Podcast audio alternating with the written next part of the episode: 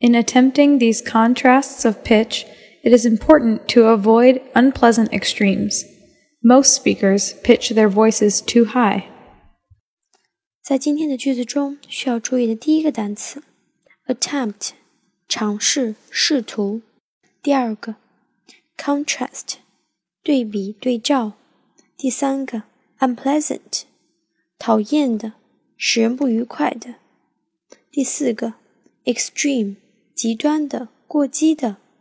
名词极端困境。在句子结构方面，It is important to do something，表示做某事很重要。It 是形式主语，to do something 是真正的主语。句意方面，在尝试对比不同音调时，避免令人不开心的极端情况是非常重要的。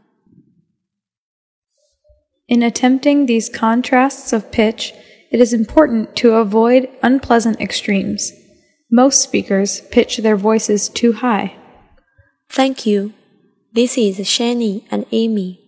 We are at Zhiye Have a nice day.